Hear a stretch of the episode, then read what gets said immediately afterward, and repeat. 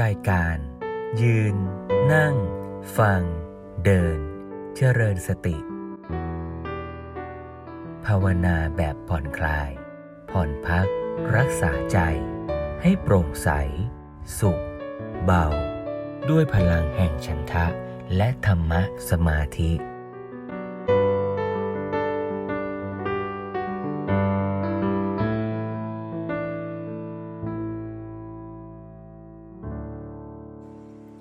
ในครั้งแรกๆเนี่ยในกิจกรรมนี้อาตมาชวนคุยเรื่องว่าเราจะฝึกพัฒนาจิตพัฒนาปัญญา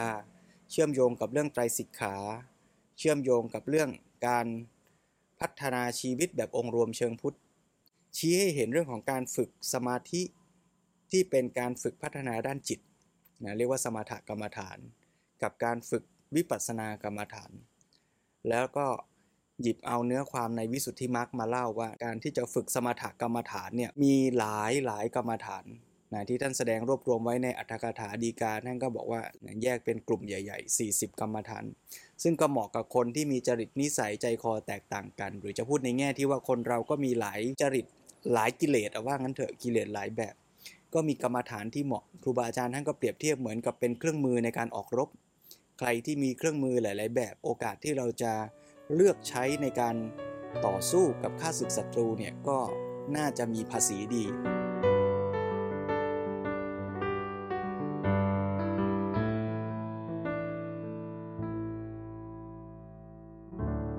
นะเพราะฉะนั้นเราก็ลองคุยกันดูว่าในแง่ของโทสะความโกรธความโมโห ท่านก็แนะนำเมตตากรรมฐาน หรือพรหมวิหารนะก็คือเมตตากรุณามุทิตาอุเบกขา เราก็คุยกันไปตั้งแต่ง่าย ๆ เริ่มต้นตั้งแต่รักตัวเอง ให้อภัยตัวเอง รักคนที่เรารักรักคนที่มีพระคุณกับเรา ขยายไปจนถึงสรรพสัตว์สรรพชีวิตผู้คนทั้งหลาย แม้ห่างไกล แม้เราจะไม่ได้คุ้นเคยสนิทชิดเชื้อ แต่ก็อาจจะมีบุญคุณต่อกันในแง่ใดแง่หนึ่ง หรือเคยเป็นญาติกันมาแต่ก่อน ขยายไปจนถึงคนที่เราไม่รัก ขยายไปจนถึงคนที่เป็นศัตรู เป็นภัย หรือว่าเคยทำร้ายเราด้วยซ้ำไป ถ้าเราขยายความรักออกไปได้กว้างขวางเท่าไหร่ โอกาสที่เราจะมีความสุขก็เพิ่มขึ้น มีความทุกข์ก็น้อยลง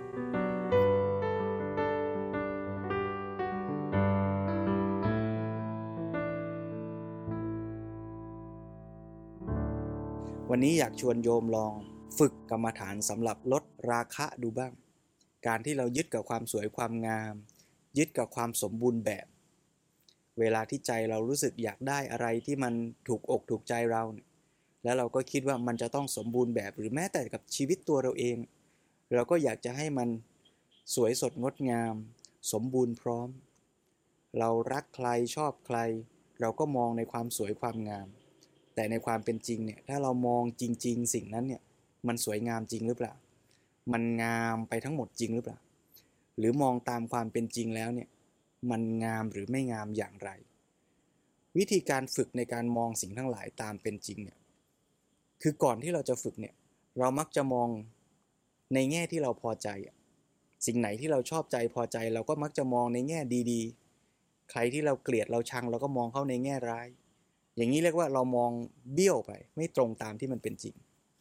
คราวนี้พอเราฝึกเนี่ยเราก็จะเริ่มมองตามเป็นจริงมากขึ้น แม้แต่ ชีวิตร่างกายเราเนี่ย พอเรามามองตามเป็นจริง เราก็จะเห็นว่า เออ มันมีสิ่งไม่สวยไม่งาม มันมีสิ่งที่ไม่ได้สมบูรณ์พร้อม มันพร่องมันไม่สมบูรณ์อย่างที่ใจเราต้องการ พอเราเห็นตามเป็นจริงเนี่ย มันก็จะค่อยๆละความยึดที่มันเคยมีอยู่แต่เดิม แต่เดิมเนี่ยมันไปนึกว่าร่างกายเราเนี่ยสวยสดงดงามเหลือเกิน ชีวิตเราเนี่ยมันดีงามมันมีแต่ความสุข หรืออย่างน้อยเราก็มุ่งจะแสวงหาความสุขในชีวิตของเรา เราก็เลยพยายามจะรักษาประครบประงม ชีวิตของเราร่างกายของเราเพื่อที่จะใช้มันในการแสวงหาความสุขต่างๆ นานา คราวนี้พอเรามองตามเป็นจริงเนี่ยไอสิ่งที่เราคิดว่างามเนี่ยมองไปจริงๆเนี่ยมันงามจริงหรือเปล่า ผิวหนังร่างกายชีวิตเราเนี่ยมันงามจริงไหม ที่เราคิดว่าชีวิตเรามันจะอยู่กับเราไปได้นานๆ ให้ความสุขเราไปได้เยอะๆเนี่ยมันจะจริงหรือเปล่า พอเราเริ่มมองในแง่นี้เราอาจจะค่อยๆ เห็นความจริงว่า เออ มันมีความไม่งามความไม่สมบูรณ์พร้อม พอเราเห็นความไม่สมบูรณ์พร้อม ความที่มันเปลี่ยนแปลงความที่มันเสื่อมไปนี่แหละ มันจะทำให้ความยึดของเรามันค่อยๆ ลดลงเบาลง พอความยึดเบาลงท่าทีที่เราจะปรุงแต่งต่อสิ่งทั้งหลาย มันก็จะ สอดคล้องตรงตามเป็นจริงมากขึ้น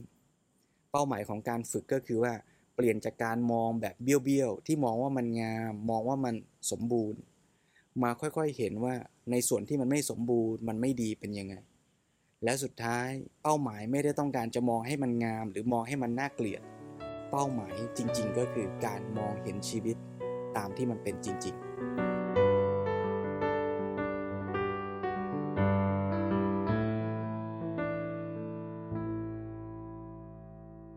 สำหรับคนราคะจริต หรือสำหรับการฝึกที่จะช่วยลดราคะ ลดความยึดในกาม ในความสวยความงามเนี่ยท่านแนะนำกรรมฐานก็คืออสุภกรรมฐานหรือกายคตาสติ ซึ่งถ้าไปดูในกายคตาสติสูตรเนี่ยก็รวมหมดไม่ว่าจะมองชีวิตในแง่ที่เป็นองค์ประกอบร่างกาย อวัยวะต่างๆ มองในแง่ที่เป็นธาตุมองในแง่ที่เป็นองค์ประกอบคือลมหายใจ หรือมองในแง่ของชีวิตแม้ตายแล้ว เป็นอสุภะเป็นซากศพต่างๆ สุดท้ายทั้งหมดมันก็คือมองให้เห็นชีวิตตามเป็นจริงนั่นแหละ เพราะฉะนั้นเดี๋ยวเราก็จะลองค่อยๆ ฝึกกันไป ใครที่เคยฝึกมาแล้วก็ใช้เป็นโอกาสในการที่จะสร้างความชำนาญ ความชำนาญเนี่ยสำคัญ มันเหมือนกับว่าชีวิตเราเนี่ยสั่งสมการปรุงแต่งแบบไหน ครูบาอาจารย์ท่านเปรียบเทียบเหมือนกับการให้อาหารเนี่ยโยม ถ้าเราให้อาหารกิเลสบ่อยๆ คิดปรุงแต่งไปทางสวยงามบ่อยๆ มองอะไรมองเพศตรงข้ามมองผู้คนมองอาหารการกิน มองไปในทางปรุงแต่งสวยงาม อยากจะได้มาบำรุงบำเรอ สุขเวทนาของเรา ยิ่งเราคิดปรุงแต่งอย่างนี้มันก็ยิ่งอยากได้อยากกินอยากดูอยากชม แต่ถ้าเกิดเราไม่ให้อาหารกิเลส เราเปลี่ยนมาให้อาหารกับปัญญา คือการที่จะพิจารณามองตามเป็นจริงเนี่ยไอ้กิเลสเนี่ยมันก็จะค่อยๆเบาลง เราทุกคนในฐานะที่ฝึกกันเนี่ยโยม ไม่ว่าพระหรือโยมเนี่ยเราก็ฝึกด้วยกันด้วยการพยายามทำให้กิเลสมันค่อยๆ เล็กลงเล็กลงนี่แหละ เพราะฉะนั้นเราก็มาฝึกด้วยกัน ค่อยๆ มองชีวิตให้มันเป็นจริงบ่อยขึ้น มากขึ้น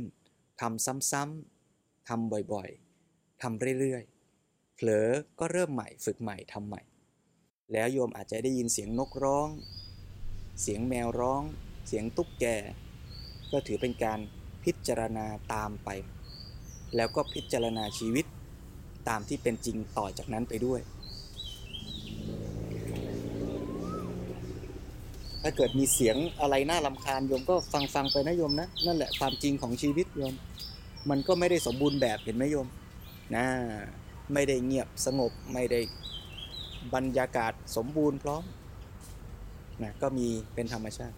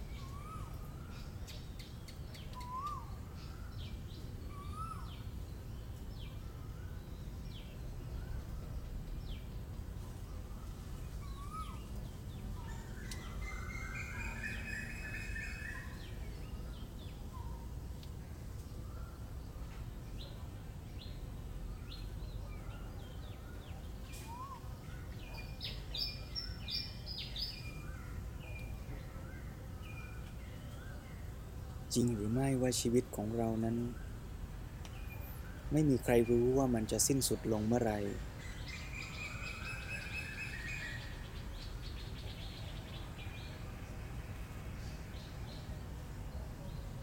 เมื่อเราหายใจเข้า หายใจออกก็เตือนให้เราระลึกเห็นความจริงว่า ลมหายใจนี้หล่อเลี้ยงชีวิตของเราอยู่ และไม่มีใครรู้ ว่าลมหายใจนี้จะเป็นลมหายใจสุดท้ายของชีวิตเราหรือไม่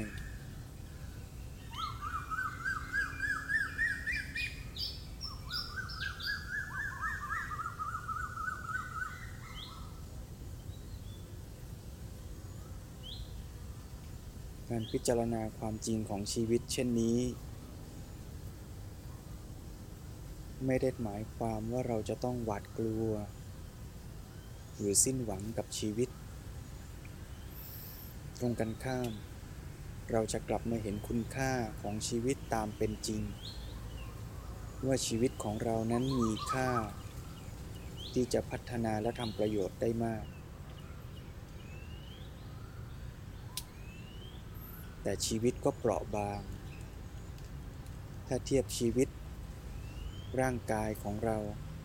กับข้าวของเครื่องใช้ต่างๆ เราก็จะพบว่า ร่างกายของเรานั้นเปราะบางมาก ร่างกายที่ประกอบไปด้วยเส้นเลือด หล่อเลี้ยงด้วยลมหายใจ แค่เส้นเลือดนั้นฉีกขาด หรืออุดตัน ก็อาจทำให้ชีวิตของเรานั้นสิ้นสุดลงได้ในทันที ลมหายใจที่หล่อเลี้ยงชีวิตเรา สักวันหนึ่ง เมื่อการหายใจนั้นไม่เป็นไปโดยสะดวก เราก็อาจจะพบกับทุกขเวทนา และชีวิตของเราก็จะสิ้นสุดลง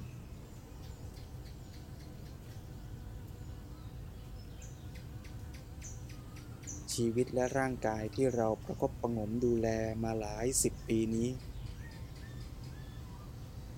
ไม่ว่าเราจะดูแลเขาดีแค่ไหนอย่างไรก็ตาม โยมเชื่อไหมว่า ในที่สุดแล้ว ร่างกายนี้จะตอบแทนเรา ด้วยทุกขเวทนาอย่างใดอย่างหนึ่งเป็นแน่ อาจจะทำให้เรารู้สึกเจ็บปวด หายใจอึดอัด และในที่สุดแล้ว ก็จะจบลงด้วยความตาย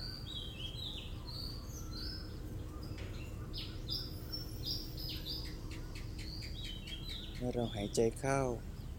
เตือนตัวเราว่าขณะนี้เรามีชีวิตอยู่ และไม่มีใครรู้ ว่ามันจะเป็นลมหายใจสุดท้ายหรือไม่ ขอให้เราตั้งใจที่จะใช้ชีวิตของเรา ให้ดี ให้สมคุณค่ากับการดำรงอยู่ของชีวิตนี้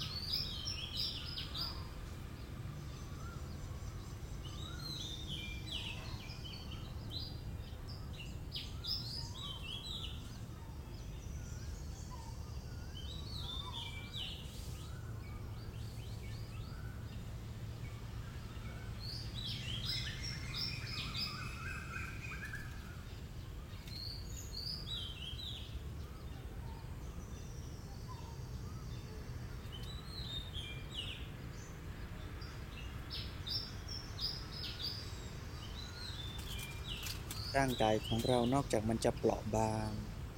มันยังเต็มไปด้วยสิ่งสกปรกมากมายด้วยจริงหรือไม่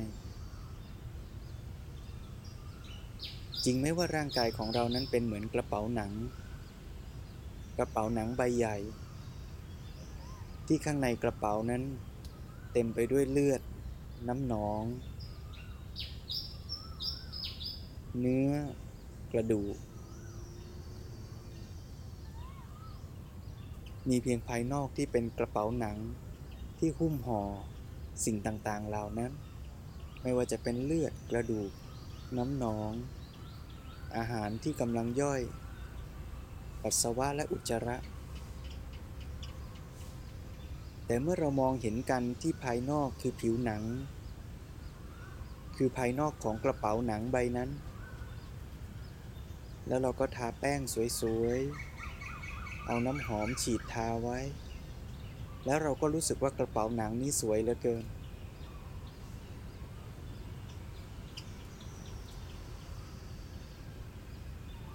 ชวนให้โยมลองนึกถึงร่างกายของเราเอง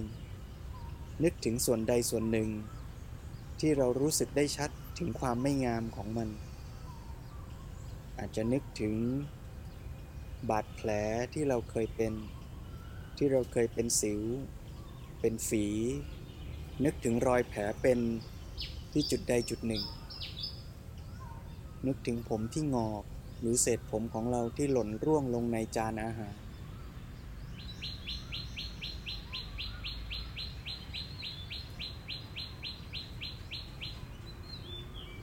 นึกถึงจุดใดจุดหนึ่งในร่างกายของเราแล้วลองพิจารณาตามเป็นจริง ให้เห็นว่า แท้จริงแล้ว ชีวิตของเรานั้น ที่ประกอบไปด้วยร่างกายที่เราคิดว่าสวยงาม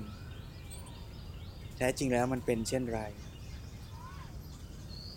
มันมีบาดแผล มันมีความสกปรก มันมีความไม่งาม มันมีความไม่สมบูรณ์ มันมีความเปราะบาง ที่พร้อมจะชำรุด สุดโทมเสื่อมสลาย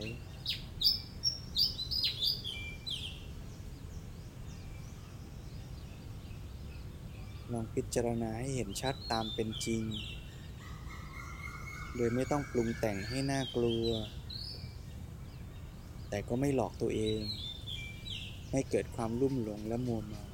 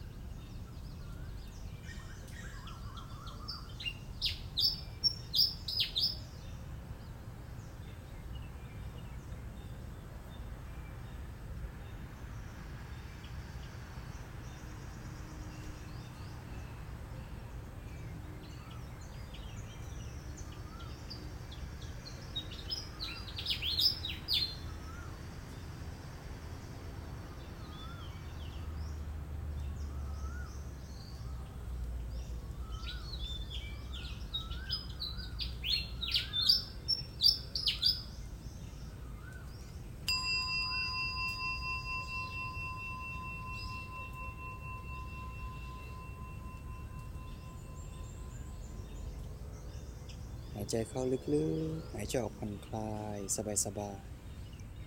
ๆ ขยายความรู้สึกตัวไปทั่วๆ รับรู้ลมหายใจ รับรู้ร่างกายทั้งหมดที่กำลังนั่งอยู่ ยืนอยู่ หรืออยู่ในอิเรบทใด ๆ ก็ตาม สำรวจสังเกตชีวิตตามที่มันเป็นอยู่ ชีวิตที่เปราะบาง ชีวิตที่ไม่สมบูรณ์ แต่ชีวิตที่ไม่สมบูรณ์นี่แหละ ก็จะเป็นยานพาหนะ ให้เราได้ฝึกหัดเรียนรู้เติบโต แต่ไม่รู้ว่าพาหนะเนี้ยมันจะเสื่อมโทรมสุดไปเมื่อไรพาหนะเนี้ยที่มันก็มีความไม่สวยไม่งาม ไม่ควรจะไปหลงยึดหลงติดกับยานพาหนะอันนี้ว่า โอ้เนี่ยร่างกายของฉันเนี่ยรถของฉัน มันจะสวยมันจะทนมันจะอยู่กับเรายั่งยืนยาวนานไม่จริงหรอก แต่ไอ้ที่มันไม่สมบูรณ์อย่างนี้แหละ มันก็จะเป็นปัจจัย ให้เราได้ดำรงอยู่แล้วก็ใช้ชีวิตของเราให้ดีที่สุด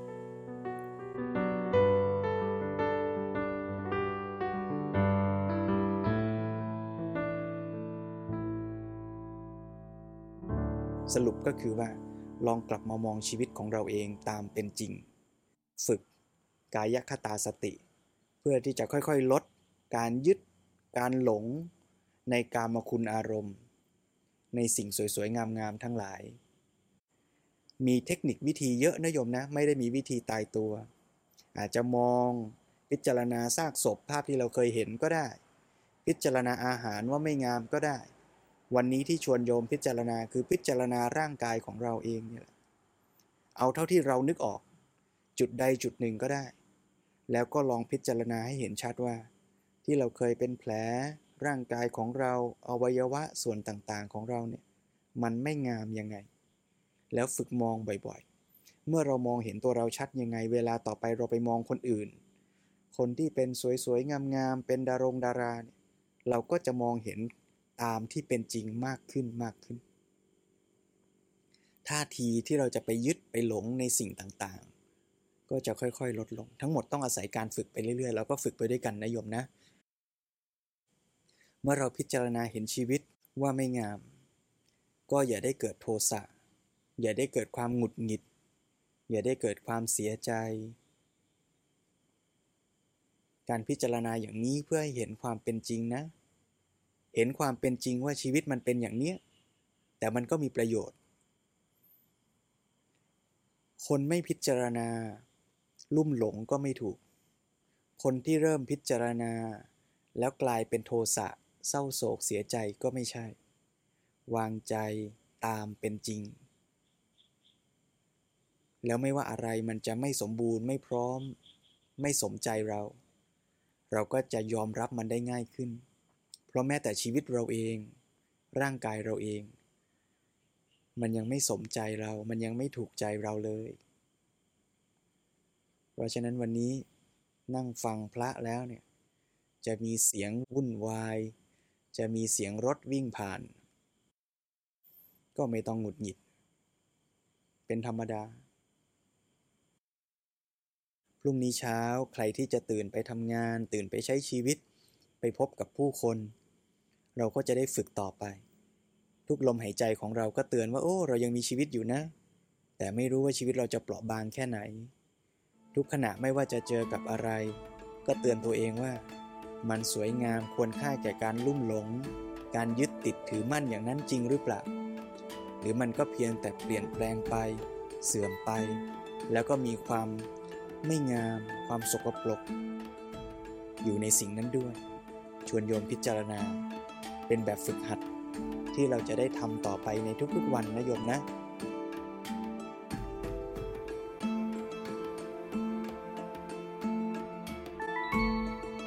ยืน นั่ง ฟัง เดิน เจริญสติ